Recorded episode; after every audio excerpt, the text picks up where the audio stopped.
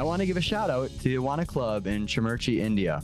The Awana Handbook has allowed Daya to learn how to read and write English, and her parents have seen her improve spiritually and academically. Daya says, I'm learning English, but most of all, getting to know God personally is what I enjoy and cherish the most.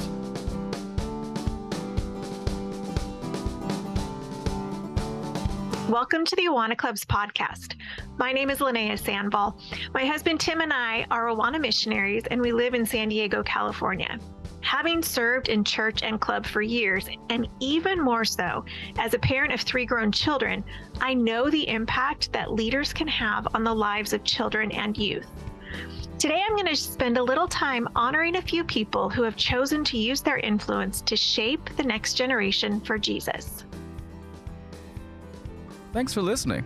We'll be right back. Child discipleship is needed now like never before. We may look at the news and be tempted to despair. Fatigue and worry may feel like a constant weight around our hearts, especially as we consider all our children and grandchildren may face. Even in the US, we are experiencing unprecedented waves of aggressive secularism, causing us to ask new questions about how to disciple our children in the digital age. We can be certain that Jesus is King and the truth of the Bible is still as reliable as ever, and that child discipleship gives us great hope. Friends, while we might face unprecedented cultural challenges worldwide, and kids are facing a faith crisis of unparalleled impact, from our vantage point, we see God at work.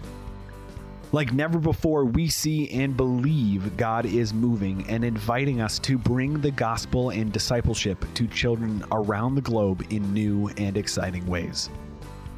We want to invite you to prayerfully explore an investment in child discipleship through once in a lifetime opportunities with Awana. Now is the time for us to increase our gospel impact together like never before.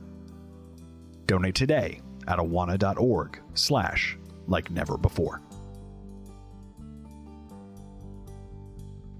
Any intentional and highly relational ministry has at its very foundation and core a group of loving and caring adults.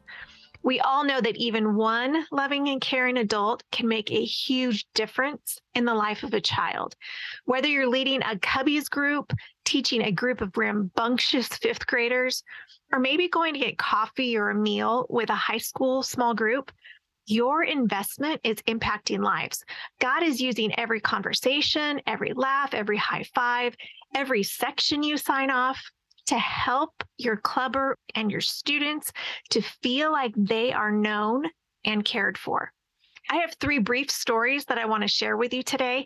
These are stories about leaders that chose to be that loving and caring adult in someone's life.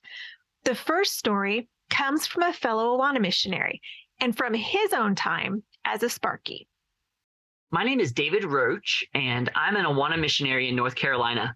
I'm excited to share with you someone who I think about with great fondness, and that is the first Awana leader that I ever had, Mr. Bob. Mr. Bob Padfield was my Awana leader when I was in Sparks, when our church first started using Awana. And Mr. Bob was never the most outgoing or energetic Awana leader, but you could still tell that he loved Awana as much as the rest of us. He had this energy, this smile that was just contagious. Some of my most vivid memories of Mr. Bob are doing the book time together. You could tell that he liked games and he would cheer me on at game time, but the book time was his jam. He loved that. I remember looking at Bible verses with Mr. Bob and saying my sections.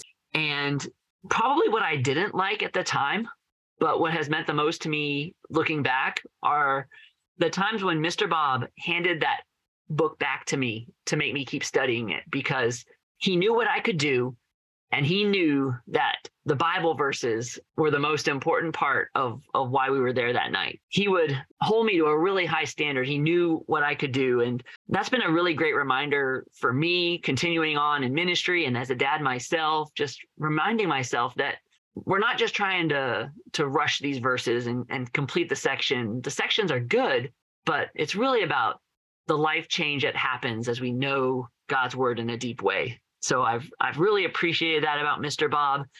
And earlier this year, uh, actually about a year ago, M- Mr. Bob uh, went home to be with the Lord, and his earthly ministry is complete. But I know he's been an Awana leader for over 20 years, and so his ministry really is continuing on through me and through others like me who have been discipled and invested in through him. So I know I'm still thankful for Mr. Bob, and he's always a spiritual superhero that I'm going to think about as a loving, caring adult who made a difference in my life. David said that Mr. Bob held him to a higher standard.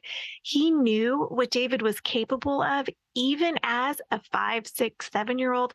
A little Sparky can take God's word and memorize it and get it in their heads and their hearts. And that helps them become a lifelong disciple of Jesus. Mr. Bob knew that and he invested in David's life and many other kids just like David. Our next story comes to us from Chloe Hunt. Chloe earned her citation when she graduated from high school. She also graduated from college recently and is working as a piano teacher. She serves in an Awana club today and in a college group. She has a heart for ministry, and one reason is because of people like the leader that she's going to tell us about today. Someone who made me feel like I belonged at Awana was my small group leader my senior year of high school. Her name was Cheryl Nelson, and she was amazing. um, she really just showed how much she cared for me and the things going on in my life. She would ask me every week for any prayer requests, and sometimes it would be the same prayer request every week. Oh, I have a test or whatever. And every week she would ask me about any updates from last week's prayer request. And she would just constantly like be there for me and ask about my life and see how I was doing. And the things that were important to me were important to her. She really just showed how much she cared for me and for my well being. And I think that was kind of how she built that relationship was that she would just she wanted to get to know me and wanted to know the things that mattered to me. So she would ask me about it and we would just sit there and talk. And she would text me throughout the week and would just always pray for me if I needed it.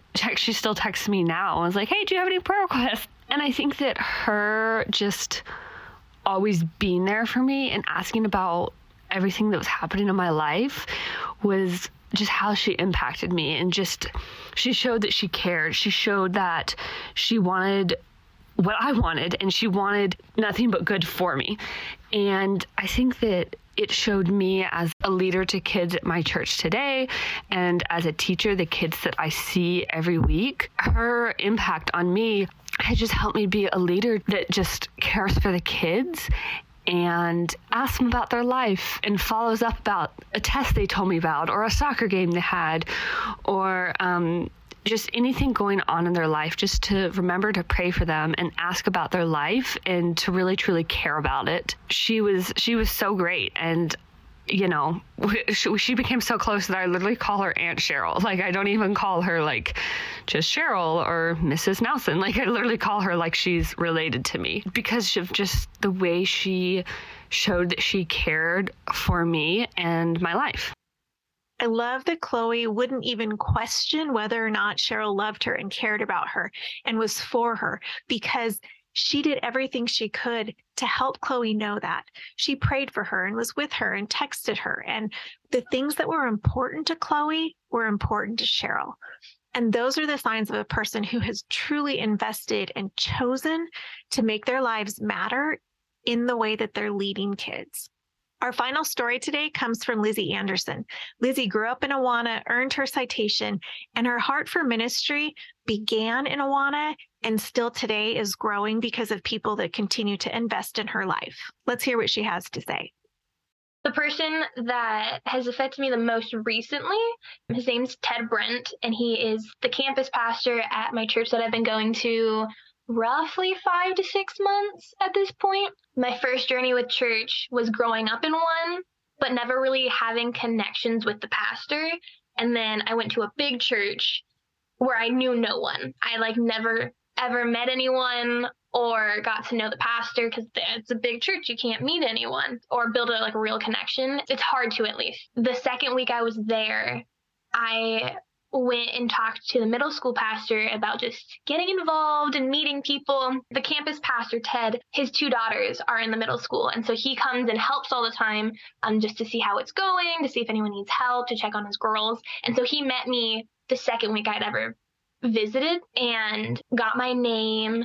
And literally every week that I would show up, he would like call out from across the church campus and be like, Hi, Lizzie, how are you? And like come over and talk to me. And it was just a very unique experience because I'd never had that ever at a church where the pastor knew me personally before I really even knew him. And I thought that was like really cool to have that bond with somebody from a church. Like that was just like very new to me and like exciting. And so then I started working in the middle school and like that is a whole whole thing because you know children are really lovely but very difficult. And he is super involved. So like you know if you need help he's had numerous times texted me during the service being like hey are you okay? Like is there anything you guys need help with? Should i come in? Because we don't have a lot of male leaders sometimes the kids are hard to corral. And so he'll he'll be like if you ever need me like i'm just like a phone call away. Or if you know the door's open and i'm working with the kids he'll make eye contact with me from across the campus and be like kind of like look at me like do you need help? Like he's just always present if you need him and he's very easy to talk to. And it's one of those like he says what needs to be said but it's not with like anger or like judgment it's just like here's how things are. If you need help let me know. Um, very easy to communicate with which i feel like in church can be really difficult sometimes is the communication especially with people who are above you. So the fact that he like stepped out to make a relationship with me first and has been very consistent and like helping me out.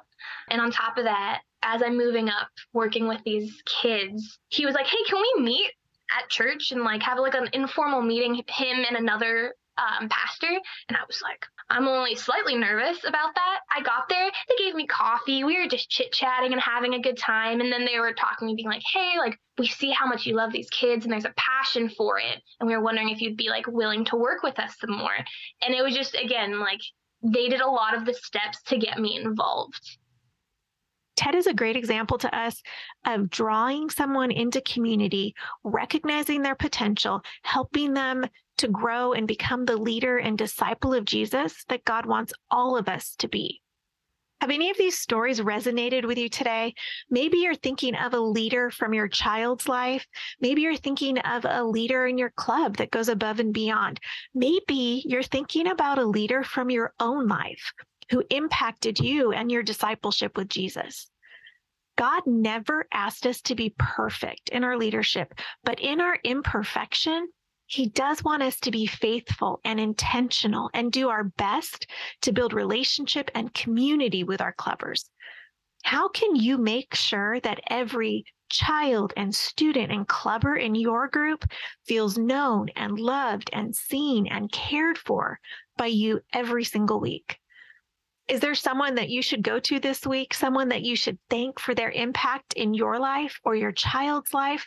Or just someone that you've noticed has gone above and beyond and just you just want to thank them? Who can you do that for this week? Until next time, know that I'm praying for you and for myself that we can be those kinds of leaders ourselves. Thanks for joining me today and for loving kids and investing in the future leaders of the church. Thanks for listening to the Awana Clubs podcast. The Awana Clubs podcast is a product of Awana Audio, all rights reserved.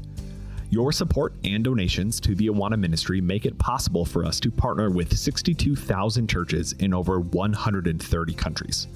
Check out the show notes wherever you're listening for more information about what was discussed in this episode, as well as more details about today's host and their ministry. If you like this episode, you'll also like the Child Discipleship Podcast, where new episodes drop every Thursday. Our theme song is Jackpot by Made to Be from their album You Know a Better Way. You also heard their song Throne from their album Save Me From Myself. This podcast is executive produced by Tim Sandoval, mixed and edited by Marlon Washington, and content support is provided by me, Ross Cochran. Thank you for listening. We'll talk to you next week.